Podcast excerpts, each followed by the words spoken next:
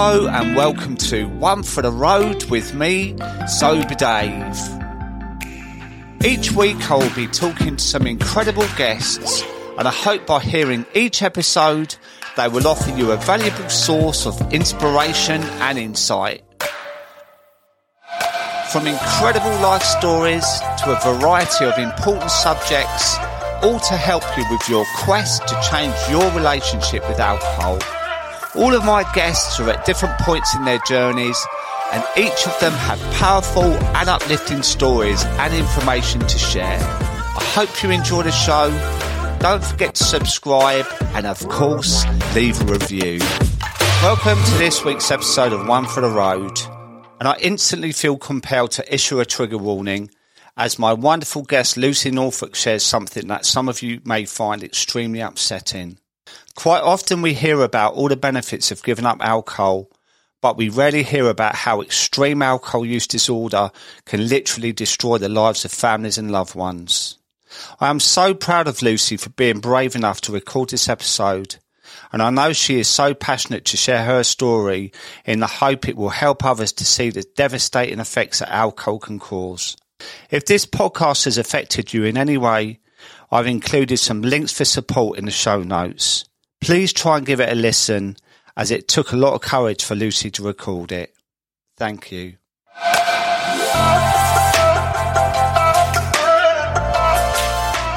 So, hello, Lucy. Welcome to my show, One for the Road. And I'm truly grateful you've um, agreed to join me today. Thank you so much. And it's a slightly different episode today, but one I feel is really important for the listeners to hear.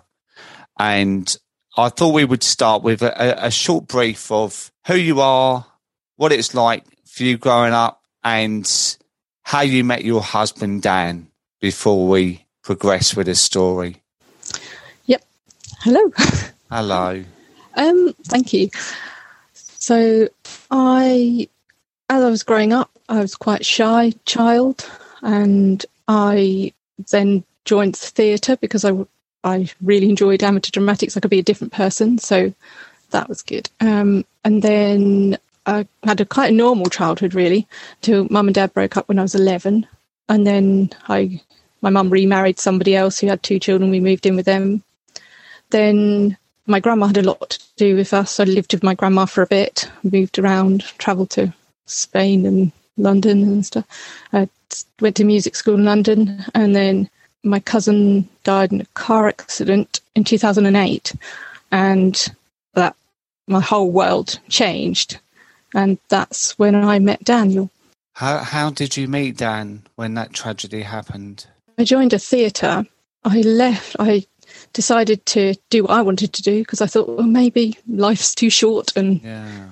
so I went to London, joined and this theatre group, and Dan was the main one of the main actors in the theatre. And I met him backstage. I was singing at the time, so I wasn't acting. But um, yeah, I met him backstage at this place. He was very funny, and he he literally everyone loved him, and they found him really like. I thought he was kind and caring, and I thought that he was perfect, and that he and he was just fun. And we um, started going out, started he uh, wanted to go out a lot. So we went out and also after the shows and he was a stand-up comedian as well. So he did lots of he'd do stand-up and then everyone would buy him drinks after work loads of beers and loads of uh, it was kind of normal i guess. That's where we just mm. Was it love at first sight? for me, yeah. yeah, well, I imagine for him as well. And, you know, like if you had had that terrible trauma in your life as well with your cousin and you went to London, it was probably quite scary for you to start again. So to meet someone that could make you laugh maybe and entertain everyone and everyone liked him, it's it helps, doesn't it? Yeah, yeah. So you started going out of him, and was it official then that you were? Well, yeah, I thought it was, um, and then I'd say probably I realised he he would like to have a drink and like to drink beers, and he'd be uh, just, and it wasn't really an issue, but I did I remember bringing it up and saying, like, "Are you only seeing me, or are you wanting me to go and buy you a bottle of wine?" like, and no, I want to see you. Um, and then then he he was struggling because he was living in he was living in a flat, but he needed to move out of the flat, so he moved into his mum's house, and it was such a whirlwind of like the minute we met to literally moving in together so quickly, and it was a bit. Looking back, that I just wouldn't do that now, but at the time I was like, right, let's. I des- I loved him. I really wanted him to um, be with me, and yeah. he had a lot of girls wanting that. At the time, he was he couldn't choose between girlfriend. There were so many people in this theatre that were all like, oh. Uh, and so it was almost like I was fighting for him to be with him. And he'd never had a long term relationship. He'd never. So we, I, was trying, I think I was 26 years old. So he was, uh, yeah, 20, he was 27. So then he, um, no, he came to my grandma's because I was living at my grandma's back then, and he ended up moving in with me, my grandma, um, just for a little bit. Then, then he he went a bit out of control. He ended, he was drinking a lot of wine, a lot of beer, a lot, and then my um, my family start to say to me, uh, he's basically he's putting you down and things like that. He wasn't, but it was when he was getting drunk and so we'd go out, he'd be horrible, and then we'd come back, and then he'd say, oh, he didn't remember that, that's sorry. Like, and, um, and then he, so my family pretty much kicked him out, said, you can't live here. Then, so there was two weeks where I, I, I left him when I found out that I was just like, fine, I can't be with him, I can't, but I was desperate to be with him. And so I went, he begged me to go and meet him and have a meal out, and he bought me a meal, and he was lovely. And funny and everything. And then I remember standing in my grandma's kitchen with him, and he apologised to my whole family and said, "I'm so sorry. It, I do want to be with Lucy. I didn't mean to treat her like that. I didn't mean to um, put any pressure on her." And and uh, so my family forgave him, and they said, "Oh, that's fine, but you need to sort yourself out. Make sure that you can, like, maybe go." Because he was working in London, but he was kind of he was in between teaching. He was starting to learn to be a teacher, and he said that he would give up everything in London and come and live in Ipswich, come live near there, and he was going to get a job because by this point, so it was a year in, and I'd got pregnant with our first child, and so we he came to Ipswich. He said, "All right, I'm going to get." He got a job as a teacher, and everything was okay for a little while. It was he he was like, I've sorted myself out. This is what's happening. I'm I'm fine. He they didn't have, I suppose, the alcoholism was there, but it wasn't actually recognised as he's an alcoholic. None of us said he was alcoholic. Just he was drinking too much and being a bit of an ass when he was drinking. Like that was what it came down to. It wasn't we said he was alcoholic. But so when he came back to Ipswich, were you still living at your grand's then? Yeah, he moved in. Yeah, so he, in a way, he probably felt, well, you know, I need to sort myself out because they've seen me for who I am. Mm-hmm. Uh, and he couldn't get away with it anymore. And then you were pregnant as well. So he thought, well, I've got added responsibility here. So I, I, do actually need to get my act together with my drinking. So generally, there's normally a period of getting the act together, and then it starts to slip back, doesn't it? Did that happen? Yeah, we got a flat that we weren't allowed children in, and we rented it for six months. And um, and I was still working for the family business. I'd had to stop the acting because I was going to London at that point. I had to stop doing that and put everything on hold and go, okay, I'll just, I just need to work and and he needs to do that. And it was like, let's get proper jobs and um, not be doing all of the fun stuff that we wanted to do. But so he did that and I did that. Then in the flat, there was a couple of occasions where he, while I was pregnant, he'd say, I'll just, I'll run you a bath and I'd put candles all around the bath and he'd make me a lovely, amazing dinner. And then I'd go in the bath And what he was actually doing while I was in the bath, he would be downing whatever, like a beer or like a few beers or a bottle of wine, and he'd hide it behind the chair. And then when I confronted him about that on one, he absolutely lost it with me and went a bit crazy and started shouting and saying that I was wrong and that he's not, he's just having a drink after work. He's been working like a long day and he'd, he'd be like, well, what have you done today? You don't have the responsibility I have, you know. So um, there was a point where it was just so stressful. Then we had to move out of the flat because the six months was up and you weren't allowed children there. So we moved again and we thought that would be a fresh start. He'd move nearer work because I was driving him in each day. I wouldn't have to drive him, he could walk. So we moved and I had Isaac and baby um, about, well, two weeks later. So we, um, we'd literally moved in, had this baby and like, and he was, he was really like absolutely loved our son Isaac. He was very, very much absolutely a brilliant father with him, and he was very caring and almost like he felt responsible. He had to show that he was a good dad, and he had to be the one that was doing everything. He would cook all like cook us food that was healthy and try and. But he was he had to have like control of everything in a way. Like right, I'm gonna I'm going to be the best dad. I'm going to, I have to be seen to be okay, I suppose, is what he was trying to do. But um, he'd up and down drink. He'd, I'd find alcohol, and I was like, "You need to sort this out." So that was, I think, I'd got I got pregnant again uh, when Isaac was nine months old, and that was quite a shock for some reason. I just, we then had another child coming on the way, and and he was he was up and down drinking. wasn't He hadn't started drinking vodka. He start he was drinking the wine and everything. And then I said to him, "You need to." You basically uh, he said, "I said I think you have got an issue with alcohol because you can't not drink." And he said, "Well."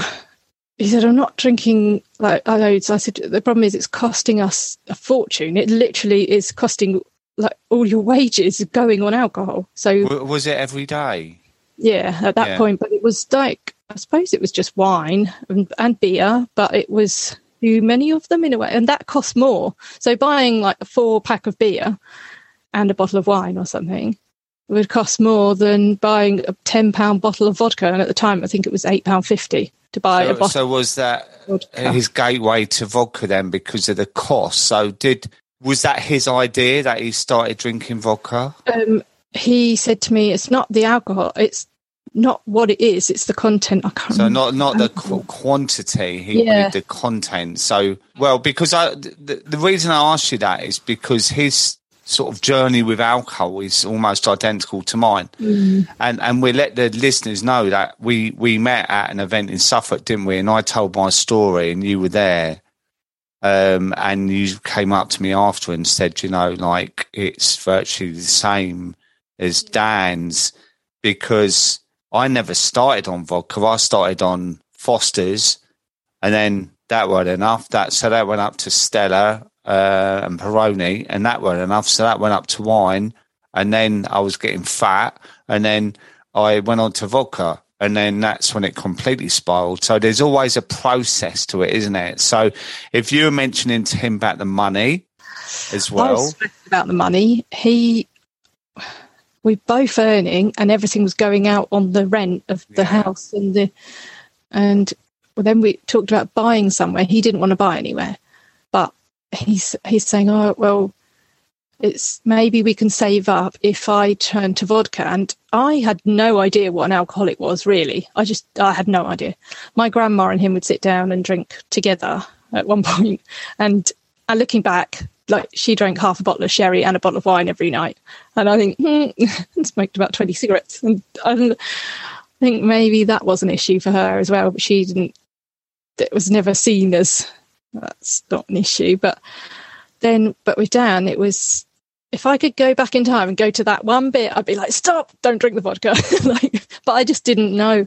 No, of course you didn't. And, you know, like you, you had enough on your plate as well, right? Because you had a nine month old baby, you're pregnant again, you're worried about uh, money and you're worried about his drinking and you don't think straight, do you? And when you don't know, how are we meant to know at that particular time what the right thing is to do. It's always in hindsight, isn't it? And you know, and it, and it's it's really hard for the partner to know how to support someone who has an issue with drinking because if you haven't yourself and you're being a new mum and that, it's so confusing. So he he started buying vodka then.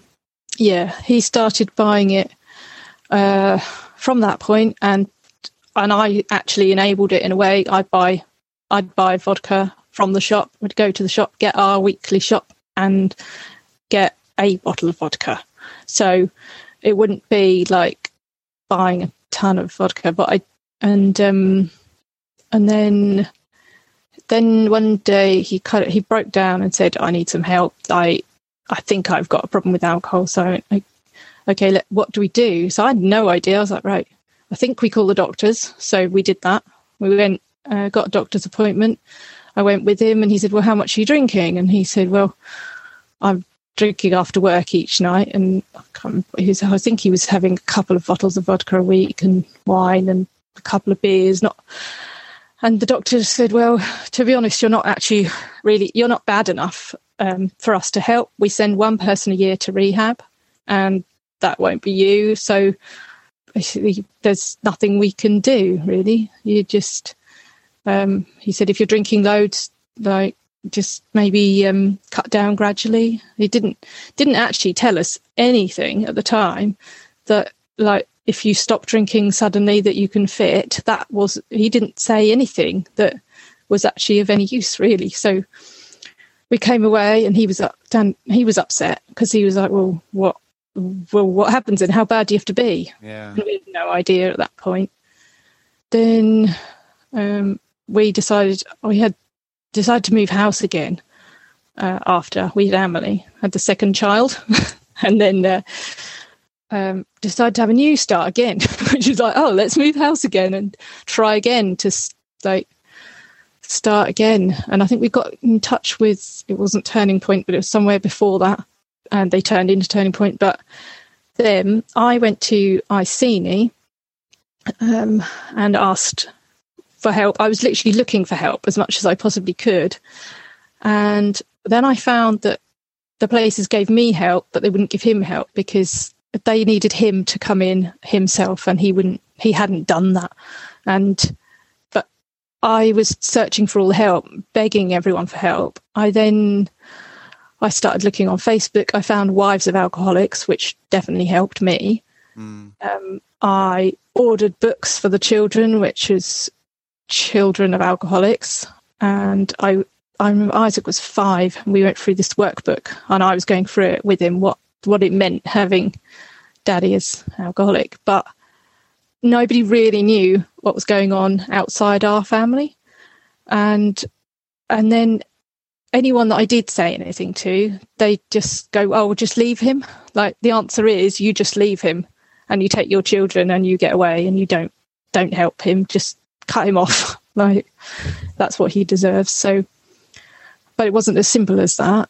of course, it wasn't. You love him, and he's the father of your kids, and that, and that, you know, it's these these statements people make without thought that really annoy me. But for you as well, the frustration of trying to find support by going to the doctors. You know, quite often it's well, go and get an appointment. You can't even get an appointment now at the doctors.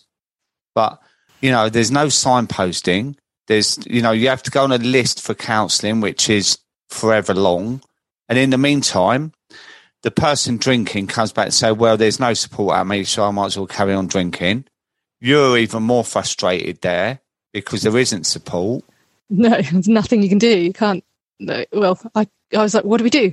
If I could pay for the Priory, I would. if I like, well, could, I mean, that is an absolute fortune, isn't it? And then I said, I can't do that. I can't. There's nothing I can do other than keep begging for help. But the problem is with doing that, you can end up with social services on your radar thinking, well, you you're living with an alcoholic. Why are you doing that? So they come in, they came in and they, um, and, and we ended up lying to social services going, no, no, no, there's absolutely no problem here because they, they just wouldn't, they weren't listening. They weren't listening to me. They weren't helping him.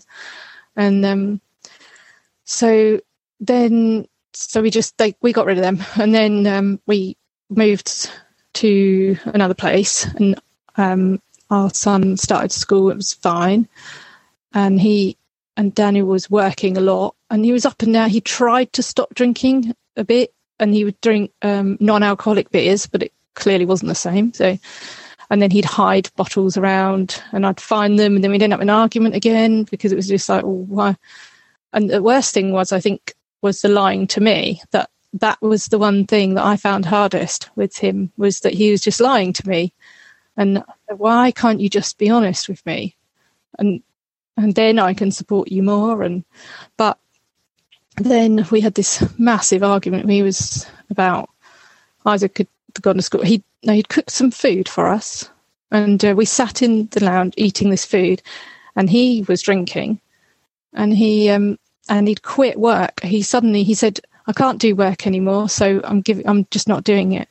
So um, he quit, and then he he just spiraled right down. When he quit work, he was just like he had nothing left. So he'd go out, and I was um, trying to keep everything together, and in the end, it all it all kind of went crashing down. I ended How was that for you at that time when he gave up work and it and it all spiraled out? How was it for you?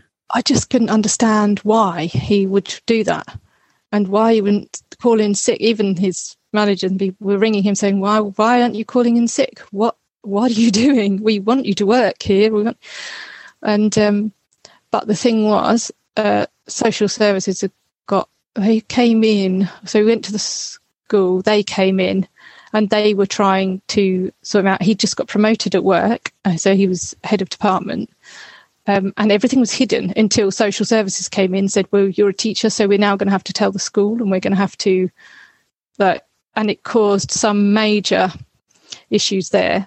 They decided that they were going to um, watch him at work instead. So they put somebody in the classroom with him and he found it all stressful. That's why he had this major meltdown and walked out.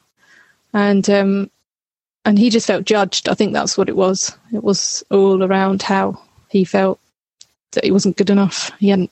He failed at everything. Yeah. Um, and then he came back and took, I suppose, took it out on me anyway, shouting at me. He never hurt me, but he would just verbally be quite angry, and I, I just said, I can't do this. So, um, I say he hid my car keys so I couldn't leave, and uh, but I left anyway. I just I pretty much walked out, rang my dad. Oh, one of my neighbours rang my. he came over. He picked up me and our children, and dad. My dad went into our house, and he was passed out on the sofa. He just like, and then so we left, and I carried on. Took the children to school for the next three days, and cut all contact with him because that was the only thing I could think to do, because he was being irrational, and so then. Um, then off when I I went to the school to pick them up, the school then had rang me and said he's he's totally he's completely well, he's basically rang up and said can he pick the children up from school and um, he was going to take them to a dentist appointment he'd even printed off the dentist appointment fake dentist appointment because he wanted to see the children and because i was stopping him seeing the children apparently which i was at that point because he was completely erratic and then so they said to me we can see him walking up and can you ring the police? Because we're not going to give the children to him, but we don't know what to do. And so ringing the police on him was uh, not, I didn't want to do it, but I did it. And they went to the school and they picked him up and drove him back to the house and said, you can't, you can't pick your children up in that state. Um, and then I, um, I'd given up the contract on the house and I was actually living at my dad's with the children, and and I don't know how I ended up talking to him when I knew that he'd run out of money completely. He couldn't get anything. He was in not a good place. And I went to talk to him. We talked through stuff, and I, I just said, "You need to, you have, we have to leave the house. Basically, you've got to find somewhere." And he didn't. He was like, "Well, I'm, I'm just going to be on the street," because he literally didn't take any responsibility. He was just drinking continuously, and um, and it got to the end of our contract, and to give the keys back, and he had nowhere to go. And I was, I don't know what to do. I, I rang his mum, and he said like he could have gone there, but he wouldn't go back home. And so I'm not going back to my mum. So um, he said, "I'll just sleep on the street." And I was, I just thought, I can't, I can't have him living on the street. I just can't do it. So, and one of my family just ended up paying for him to stay in hotels for the next, I think it was about two weeks in hostels and hotels and various places that he could possibly go to. So he'd, and then he was trying to get alcohol wherever he could. And he was ringing up old friends and asking them if they could give him money because he was stuck. And he, he told some people that I'd left him with nothing and he had no food and he was looking after the children at the weekends. That's what he told his friends and he had no money to take them out. So one or two friends would put money in his bank account because they felt sorry for him and had no idea. And um, and then I I managed to find I think it was Turning Point at that point. I found Turning Point and they came in and they said we can house him. So I was so so relieved and so grateful that they actually just came in and they sorted that out with Genesis housing and they just literally gave him the house and so he moved in with uh, a load of other people. So we it moved in with a load of other addicts actually, but um, but that was a big point where it actually kind of I think he realised then he really needed to sort himself out and and um, so he moved in. There was three addicts and two drug addicts and alcoholics and drug addicts, and then and he'd made friends. The only thing was, being in that environment, they were all they were all buying each other stuff, buying like drinking together, and he had a better social life at that point. But but he still hid in his room a lot of the time. And I moved down the road from him uh, with the children to a rented house for I think six months. I took a contract on there, and um, in that six months, social services had come in and they were saying you can't see the children unless you're sober, you can't. And they had put a lot of restrictions in, but mostly towards me, saying if you let him into your house, then you could have your children taken away from you. But they weren't telling him that. They were telling me that he's abusive and stuff like that. But yet they're going into his house and sitting in his bedroom in a closed room with him and talking to him. And it was almost like they were playing us off against each other. So I wasn't very happy then. Um, and I obviously still loved him, wanted to see him, didn't want it to be like that, but it it just was like that for a while. Um, and then the one social worker came in. She said, "Don't." I tell you what, you can see your children, but I want you to see them in a. You have to be in a park with like around other people, and you and you're not allowed to drink anything and he literally did everything they said. And he turned up at the park. We um, we met up and had children. We were playing fine. And about half an hour in, he said, "I don't feel, I don't feel right." He said, "I can see behind me." Uh, I just went, "What?" and he flew backwards and literally hit the slide, and started fitting. And he was at the, was the most horrendous thing I've ever seen. Like, I was just terrified because I'd never seen a fit. Everybody in the park came running over. Isaac and Emily were like, "What's happening with Daddy?" Like, and he was literally foaming at the mouth, and gagging, and almost choking. And I was terrified. And I couldn't even ring. I got my phone. I couldn't even ring the ambulance because I was shaking so much. And um, somebody came over. They called the ambulance, and then we were literally waving him off in an ambulance. And I think Isaac and Emily were only like I think there were four and six at the time, or something like that. And um, they remember it so well. And that's when we found out that if you suddenly stop drinking, you can fit. So just did not know, literally no information through. And I was surprised social services didn't, like the social worker didn't know that. Well, I, am shocked actually um, to to say he's got to stop just stop drinking so he can see his kids, and obviously he did because he wanted to.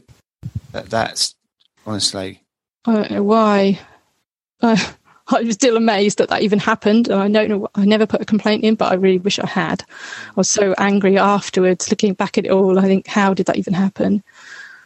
But from that, so he broke his um, hip, he shattered all his hip down to his knee, and he had to have all that replaced. But because he's alcoholic, they at the hospital, they kind of sorted him out and let him go, knowing that he had a broken hip. And so he moved straight into mine, even though social services were like, you can't do this, you can't do that. But he, he wasn't drinking at the time. He was on morphine instead because of the pain. So he didn't touch any drink for the next three months. And he was absolutely, but he was in agony. And the, he was taking the morphine and gradually he got worse and worse. He couldn't get up the stairs. So um, I ended, I called an ambulance in the end and said, and I rang the doctor. They called the ambulance and said, get a slow ambulance to hospital. And they said, we need to replace your hip, but on one condition, you never, you never drink again, um, because you've got osteo, basically osteopenia. I think it was so just before osteoporosis, but um, he'd done so much damage to his bones that they, and I didn't know that could happen either. There were so many things with alcohol that can destroy you from the inside. So he he ended up having the hip replacement. The doctor, that he said, I promise I won't drink again. Dan, he was talking to the doctor, no, I'll never drink again. I'll never do.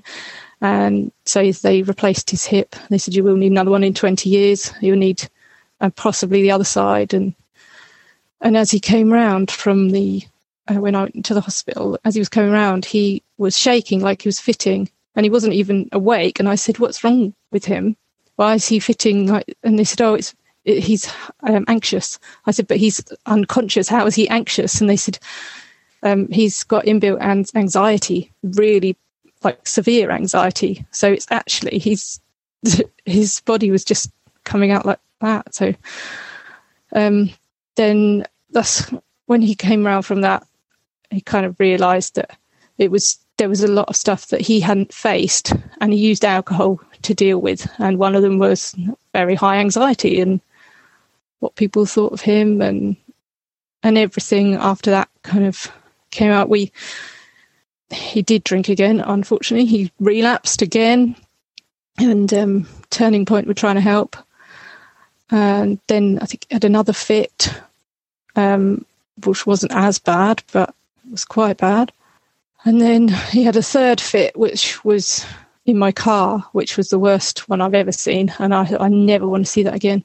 It was so, uh, he turned blue and the, had to get the ambulance and they basically said he was having a heart attack that he needed to get, they had to get him to hospital. So they quickly whizzed him in and I rang Turning Point and said, what, just, what do we do? What, my, what shall I do?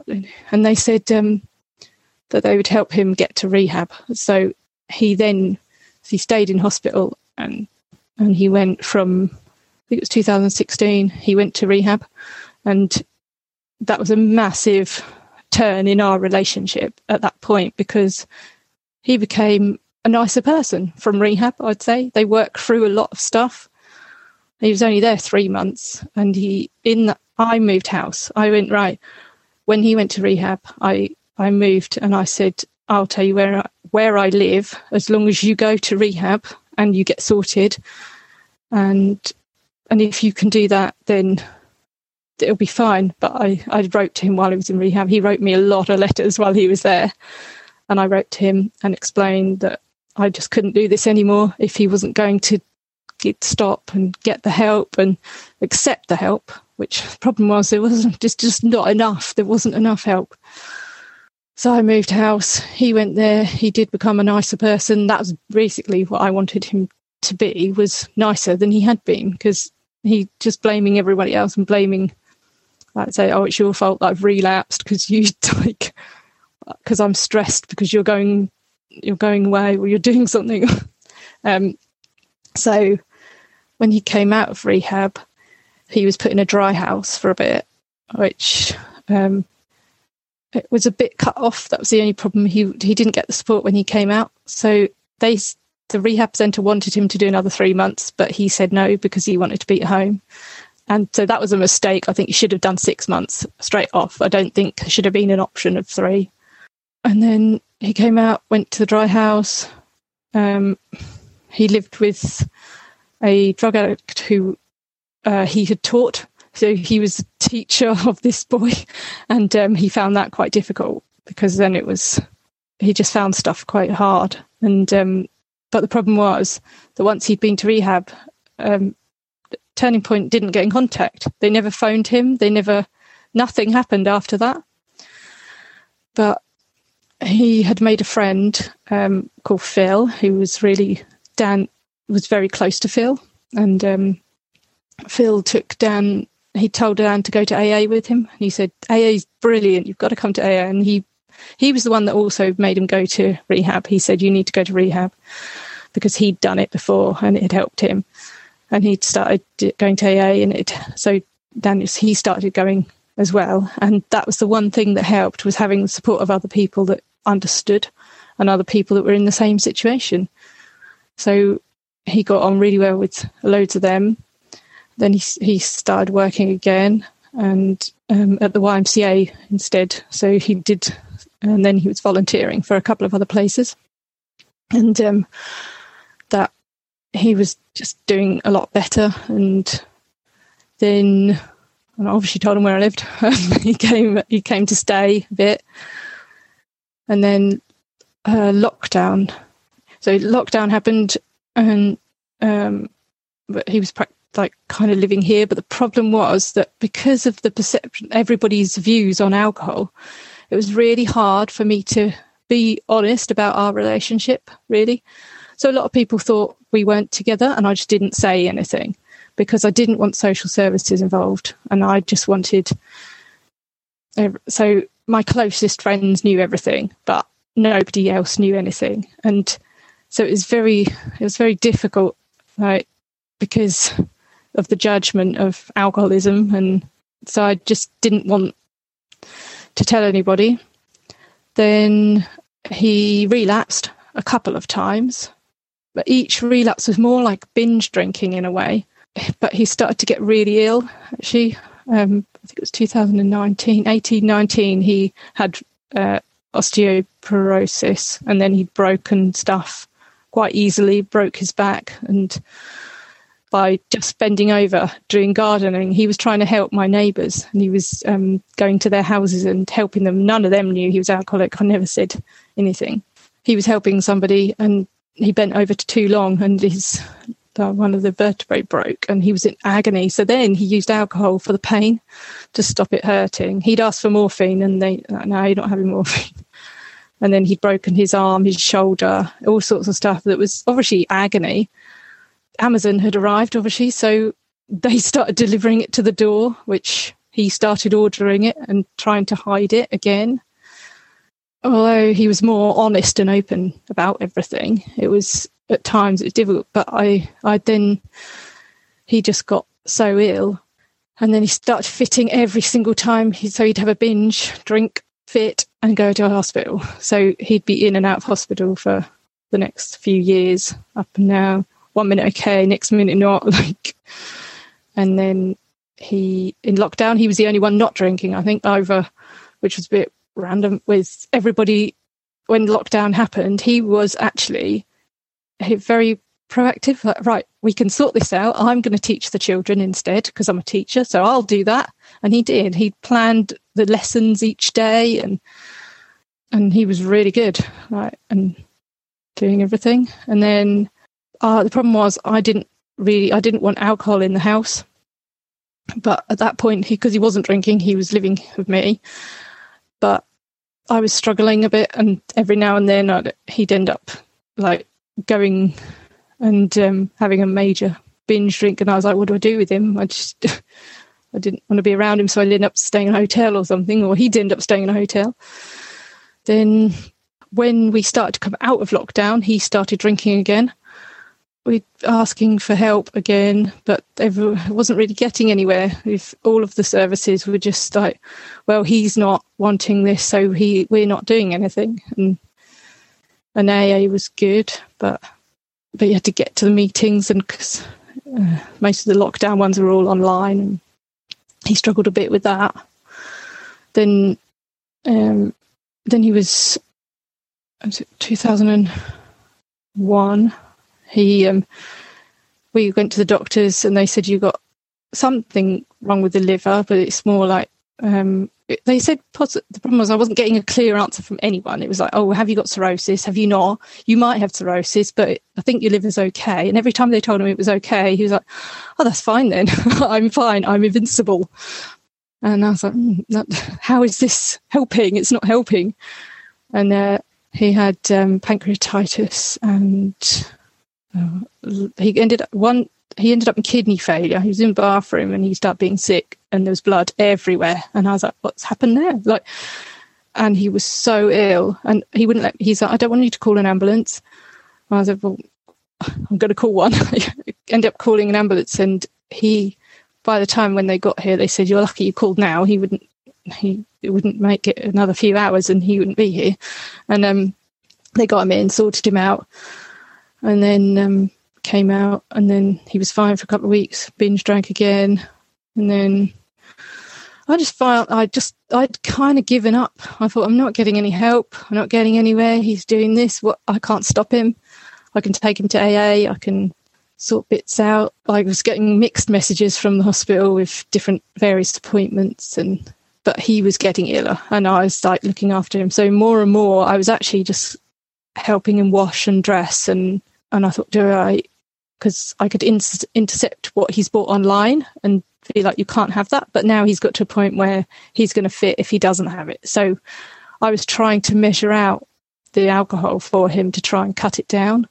And he wanted to do that. He was, he said to me, I don't, he said, I don't want to, I want to be here. I don't want to die. I want to live and see my children get older and I want everything to be okay.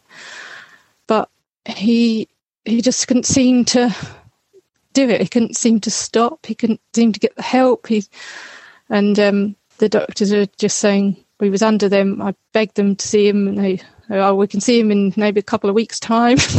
I wasn't getting anywhere, and then I had to fight for every single thing because I wanted him to get the help from because uh, at that point he couldn't work because he was like really ill. So I said to him, "Can you have um, uh, can he get some help? Can we get something so because I'm literally spending everything on him and children, and he was on was job seekers allowance, and they were saying you need to come into the job centre and come and get a job, basically. And I was like, there is absolutely no way that he can do that. So I applied for DLA for no, PIP, I think it was, yeah, PIP, um, for him, and they said they declined him. Um, and then I had to I appealed the whole lot and said if if he dies and you haven't given him this, then I will take this further. And then they did, and they gave him the lowest amount possible. And I thought it's all because he's alcoholic. There's no diet, like there's nothing I can do. They're literally looking at his case, going, "He's alcoholic, so why should we help?" But like that's what it felt like. And he said they don't want to help. He was so upset, and he was quite emotional at that point. He then was struggling with mobility, and I I couldn't get him up my stairs and I was like, I can't get you upstairs, can't get him in the bath, can't get him out. I need help. And I was begging social care. I was literally ringing, rang up um, adult social care and said, please, can you help with him? And they said, oh, well, he's on, he's on a waiting list. So uh, then they finally ring me. They ring him and speak to him and he sounds completely normal. And so they're like, oh no, he sounds fine.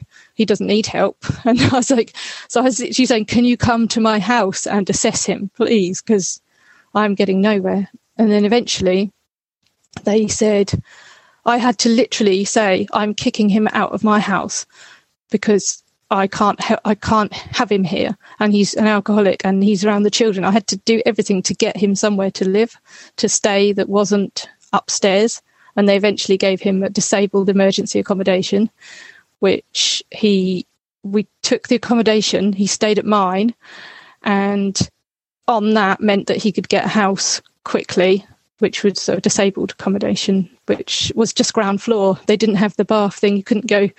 I had to lift him in and out the bath. Um, so he moved into this this flat, which was really the best thing could have happened at that point, because it meant I could look, I could go there, look after him, and come back, and and that's pretty much what I did then every day for two days a week, and like every like two times a day, and then he, I was washing and dressing him. We were staying the night there. Children had the beds there, and we watched films and the but he just couldn't walk. And I was trying to say, what is what's going on? Why are we not getting any help?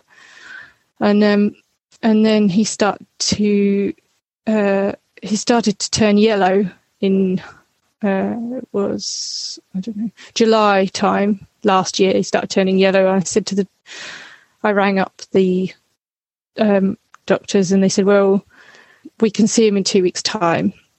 So I was like, I don't know if that's they said ring an ambulance if you need to. I rang an ambulance because he got stuck in the bath and they came.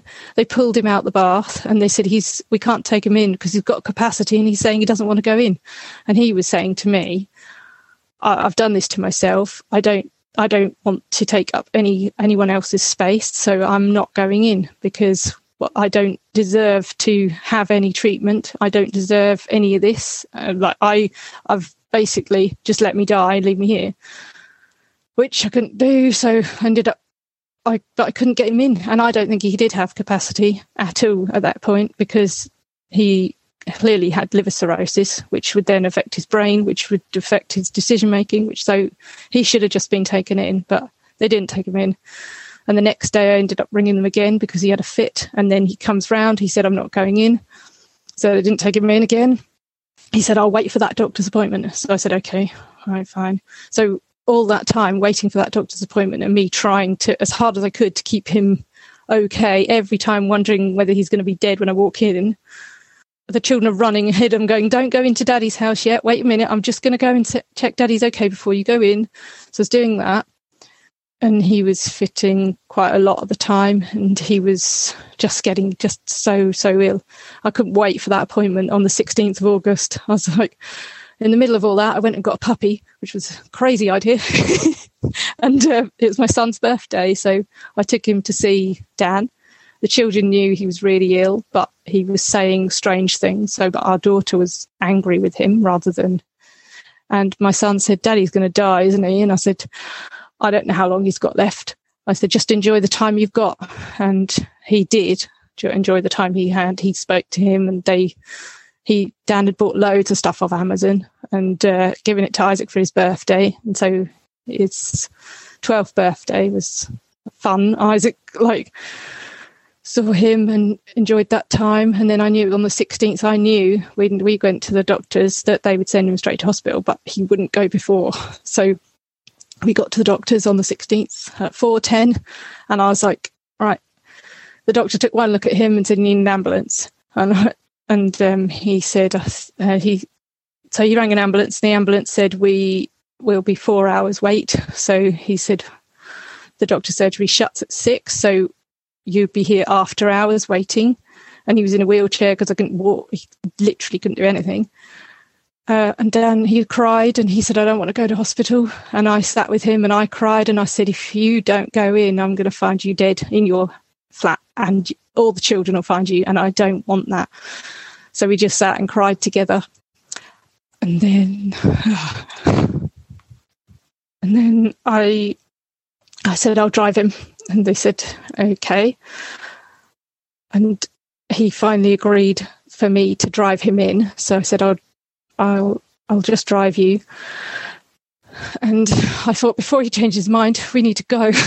so I, I was then at a crossroad. Do I go to Bury or do I go to Ipswich Hospital? What do I do in between the two? Going, and I chose Bury because we always went to Ipswich, and it was like five minutes closer. so I thought I'll just go there. So we drove in silence near enough, and I got to the car park, and we had a disabled badge, but didn't actually wasn't hadn't didn't think about it, didn't use it. Grabbed, ran and got a wheelchair and pushed him up this massive hill to get into the hospital.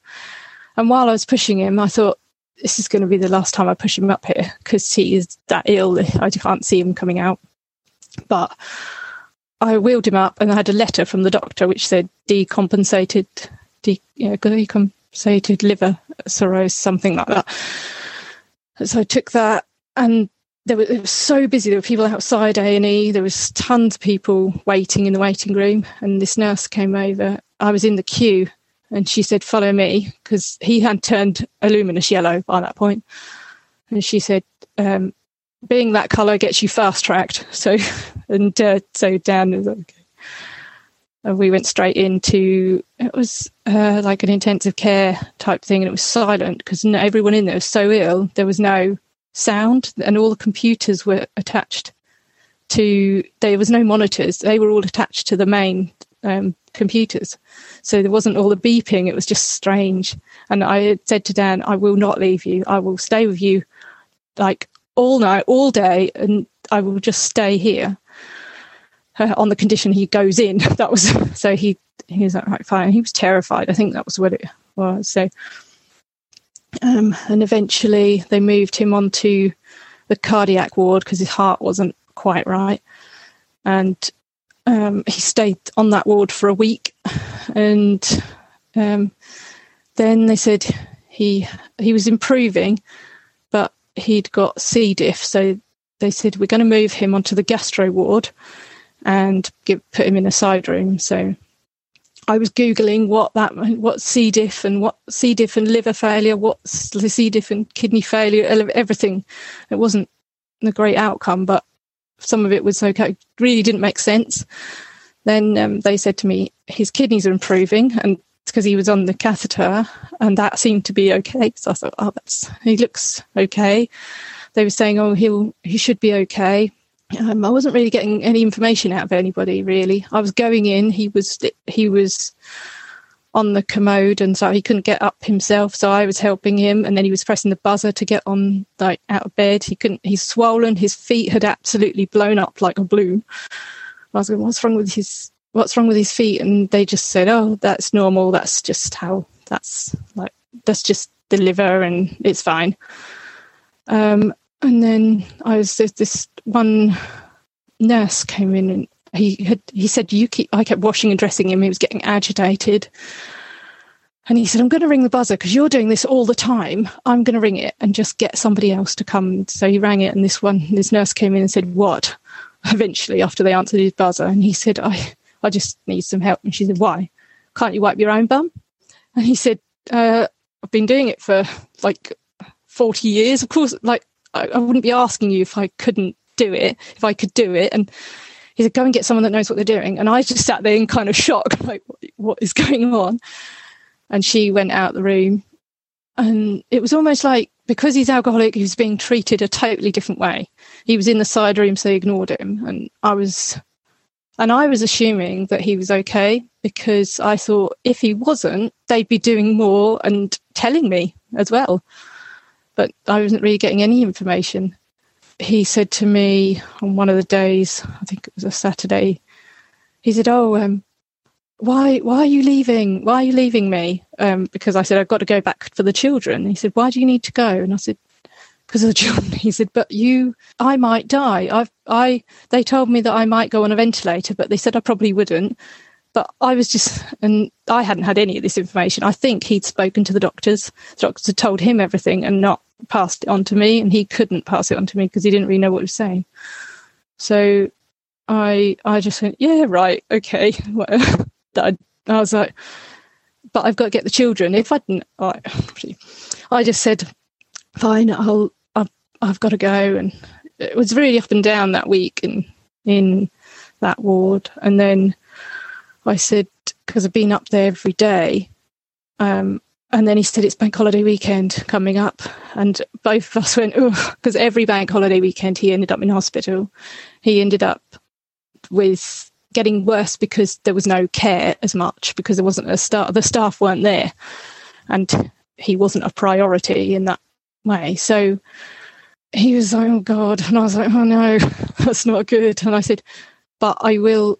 Um, I'll come in Sunday." And his mum came down. We went in on Sunday, and I didn't spend long enough with him because I was kind of rushing around after the children, and the others they want to leave. So I I just thought, oh, it's fine. He was tired. He said he just needed. He had an oxygen mask on, and he said, "Oh, I asked for a bit of oxygen." because I just felt a bit breathless, so they gave me some. Then I hadn't thought that would. I was like, oh, okay. Didn't really question it when I should have done. So then that night at eight o'clock at Sunday night, he rang me and said, "I don't. Uh, I'm not. I'm feeling really tired." He said, "I've been asleep the whole afternoon." He said, "I've just woken up, so I thought I'd ring you." And at that point, he'd sent some flowers through Moonpig and on the doorstep with a card saying, "I know it's hard, but I love you." and I had a pot plant. And I, t- I said, Thank you for all those things and thank you for the blanket. He bought me a big fluffy blanket. He said, I knew you'd think it was a blanket. It's a unicorn. There's a different colours on it. I was like, Okay. um, he said, I'll talk to you later. I love you. I said, Oh, I love you too. I'll, I'll speak to you later. And I said, I'll see you on Tuesday. I can't come Monday because I've got to spend time with the children. And he said, that's, that's fine. I'll definitely, I'll see you then He said, anyway, I'll ring you later. All right, okay, love you, bye. And then about three o'clock in the morning, because he rang through the night because he didn't really know what time of day it was. And I even Googled that. What what does that mean? Why is he ringing through the night and not knowing what time of day is? We all pointed to liver cirrhosis. And um, so he was getting confused with the day and night. And so he rang me at three in the morning and I missed the call. And I tried to ring straight back and didn't get an answer.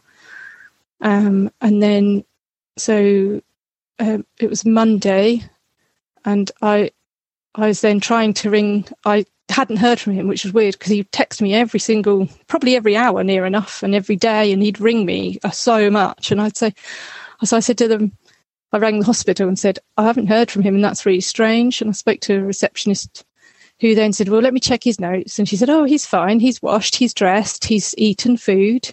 He's absolutely fine. He's being taken good care of. If anything goes wrong, we'll ring you. Take a day off. He's done this to himself, so don't worry about it. And I was like, oh, I said it's a bit more complicated than that. But I said, but I obviously I've been up through the night because he rings through the night, and I don't know. I'm not sure what to do, but I'm definitely coming in Tuesday. But I said, do I need to come today? I think I, looking back, I did know something wasn't right because he would have contacted me, and he didn't. And then, um, and I thought maybe his phone's away from him. Maybe he's just can't, he can't answer it. He can't do then at, um, th- it was the next day. I didn't sleep at all that night. At literally not at all. I think I was up, I was up all night, and uh, I think I had an hour of sleep, and then I had to drop our daughter off to a pony club and I just dropped her off and I was in the car and I was 10 minutes away from the hospital and they phoned me and said, Can you get here now um, and come to critical care? We, we'll tell you what's happening when you get here. So I had no idea what was going on. I, I said, I'm 10 minutes away, I'm coming now. I rang my mum, I cried and said, Can, I don't know what's happened. And she said, I'm on my way.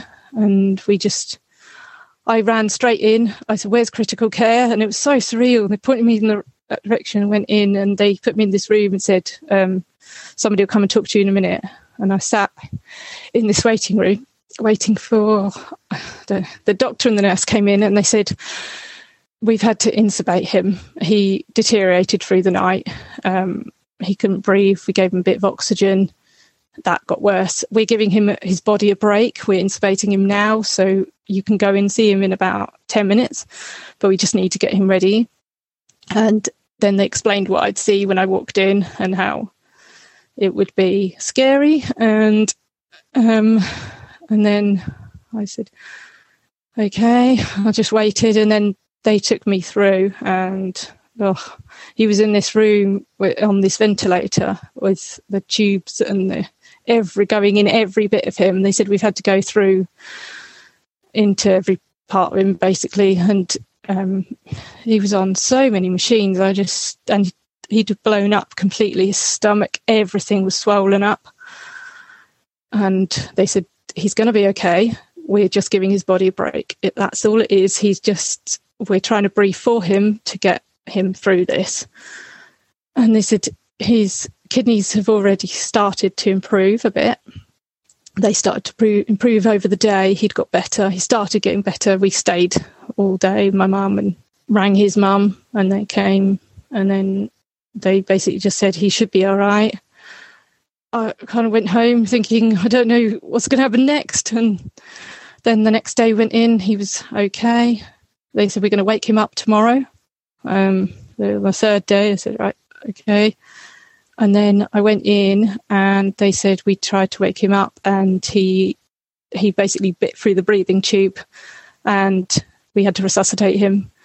And there was he did that twice and and so they had to intubate him again because his body wasn't reacting the way it should. And they said to me, um, I said, okay, is that normal? They said, no, that's only happened every, t- like, in the 20 years she'd worked there, that's happened once. She said, it's not. And he set back all his care right to the start. And basically, I think what they're trying to say is not coming back from this, but they were saying it in a different way. Is that was yeah. then uh, then his kidneys started to improve again, and they said to me he his this needs to continue to improve for us to then try and take him off the ventilator again. But we're not sure whether this will. And a, another doctor came spoke to me. He said, "I don't." He said, "There's about twenty things that can go wrong here, and if any one of them goes wrong, he's not coming off that ventilator." And he said, "And I'll give you he said basically there's a 10% chance he'll be off that ventilator. There's a 5% chance he'll be back on a ward and there's an even less percent chance of him leaving this hospital. So i took those chances and went well he's going to survive then. Thought oh he'll be in that 10% he'll be in that 5% and get him all i wanted them to do was like get him down onto a ward so i could say goodbye and speak to him. Because they said either way he's going to palliative care after this if whatever happens if he makes it through this and then they said, and would he want to be like that because he's not going to be able to do anything? They said, we think he's brain damaged from the fit that he had on the last when he bit through the tube. But I didn't hear that at the time. I was just like, yeah, okay, we're just going through this. We're going to get him out of this. And then uh, on the, I think it was the fourth day, fifth day, they said, um, I went in and the bag had gone red, his kidneys. And I said, he's he's gone into kidney failure, hasn't he? And she, the nurse just nodded at me. And I said, okay. So I kind of knew then it was that was it. And they said he's got shadowing on his lungs. I said, does that mean pneumonia? And they said he's got an infection, which is sepsis. So I was like, basically everything that could go wrong went wrong. And they said, there's no chance. He's not coming off this machine. He's basically, he's, we've run a brain scan and there's nothing there really. We need to make the decision whether we turn the machine off and you uh, yeah, so with your consent and everything, we go through it with you. We tell you if whatever happens, then you have to just make well, kind of make that decision, but with them because they said it's it wouldn't be fair to keep him alive. So I said okay, and um, so then they said right the next day. So I called his mum. His mum they came. They said we'll turn the machine off tomorrow morning in a very controlled environment and it'll be done. So he'll be peaceful. He'll, I was fine. And then um, I went home and told the children, we took them to a, his mum and stepdad were staying in a hotel. So we met up with them and the hospital had given us memory boxes and done handprints and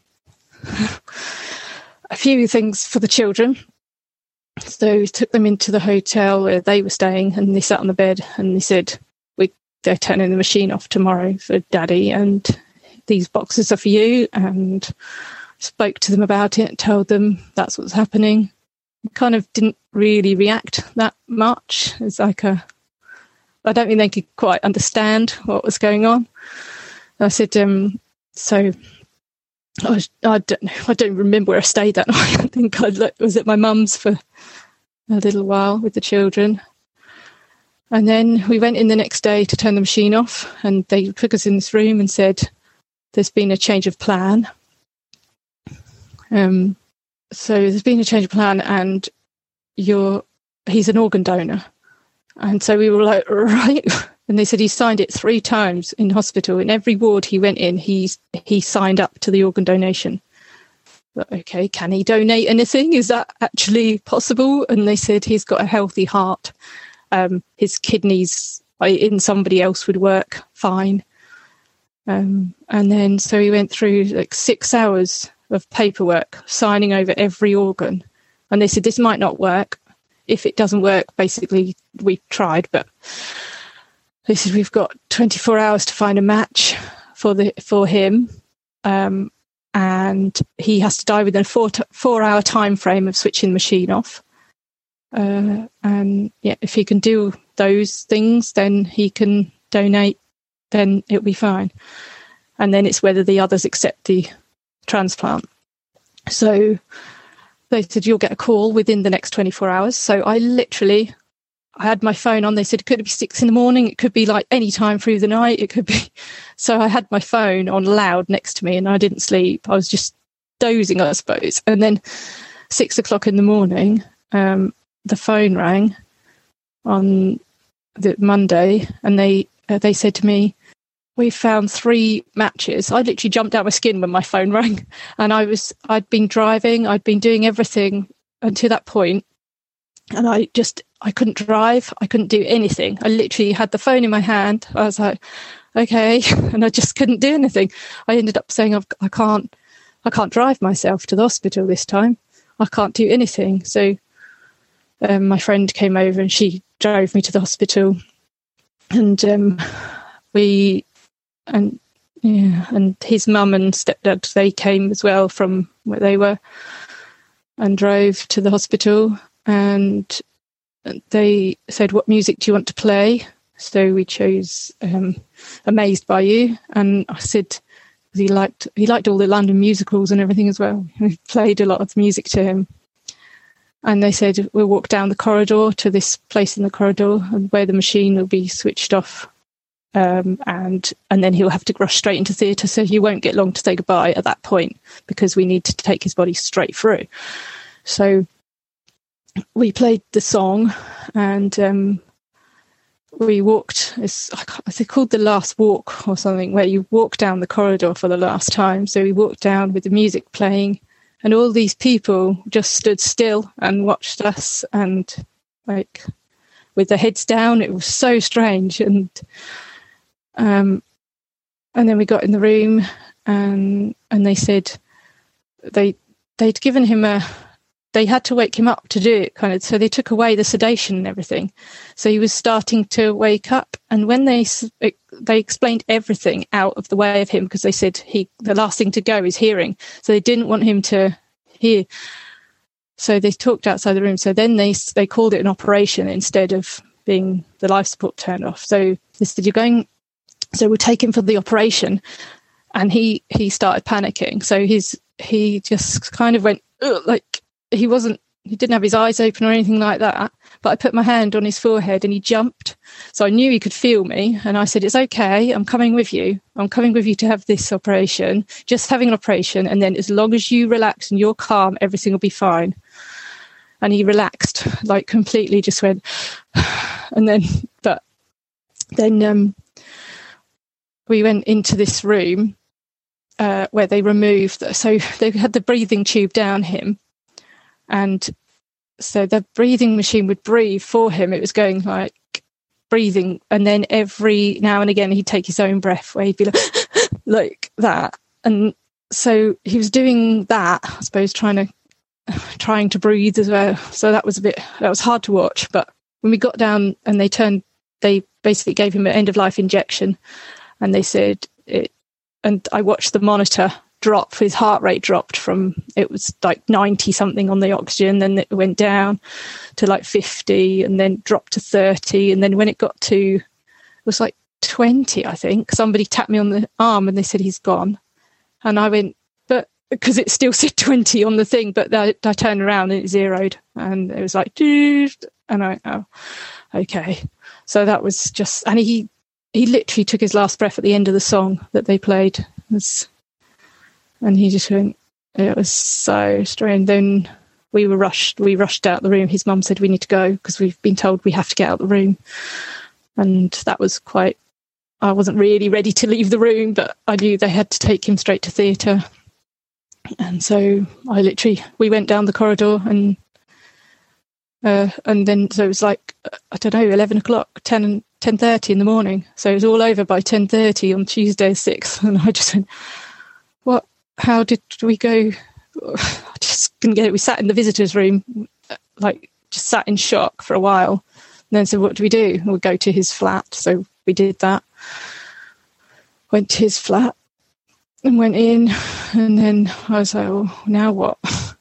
And um, I got a phone call later in the day saying that the heart operation had gone successfully and the heart was beating strongly. And in this man that needed this heart operation and his children who are like in their twenties, they are, they just want to let you know they're so grateful that you've saved their dad's life. And I was just like, oh.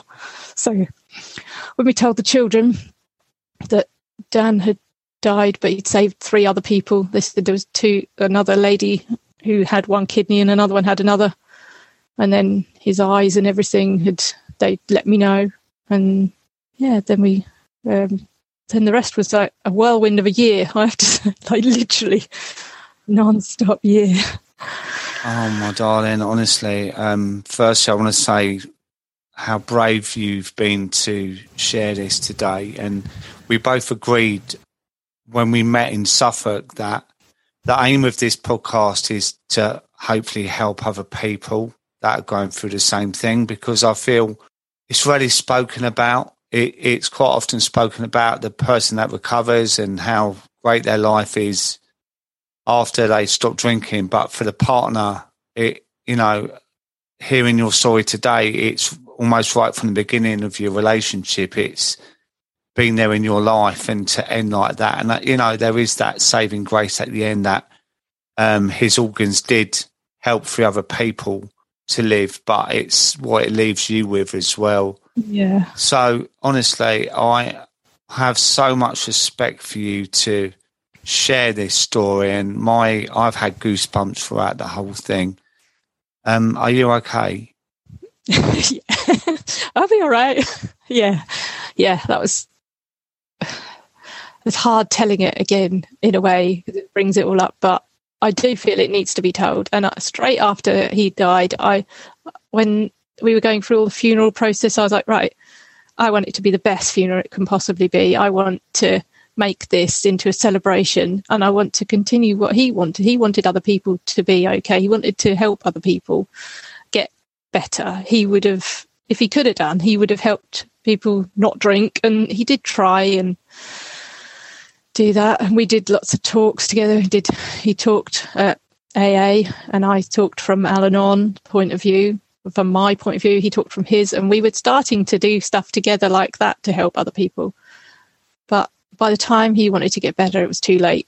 In a way, it was, and he said he didn't want to die, and that unfortunately he had no choice in the end. But I just thought I need other people to hear the story and I need to help other people.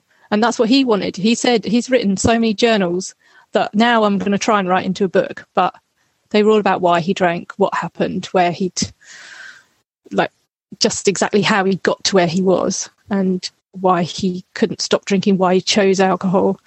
And also, I like the um, funeral directors when they said, Do you want to put an obituary in the paper, which would have just been a couple of lines for a few hundred pounds? I said, no, I want them to write a three page spread. So I, I made that happen. I was like, right, I'm going to write this story and I'm not going to just shut up and say nothing because actually, because he was alcoholic. And we uh, then, then I'd found a few, I'd found NACOA um, about a month before he died, but it was too late by then. But NACOA, I thought that is the a brilliant charity, like helping children of alcoholics. I just thought that is I wish I'd known that existed because that might have helped him. So I wrote to them and I wrote, I sent them my story and they got in touch and asked if I would do some stuff with them. So I did. And then I, at the funeral, decided to raise the money for NACOA rather than anything else, as it seemed more relevant than anything else. And then we went and met Callum Best. So the children got to talk to him, which was good because they he could relate to them, I suppose, in a way. And yeah. and they they were brilliant. They absolutely like in those first few months, they they were saying, "We'll ring the helpline." We never rang the helpline, but I know it's there. Yeah. I know that they have that. So that kind of thing. We found all the help afterwards, and that's the thing. I wish I'd found it all before.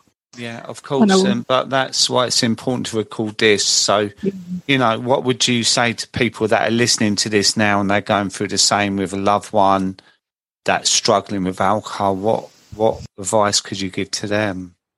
I'd definitely say go onto Facebook and join the the groups for wives of alcoholics or partners of alcoholics.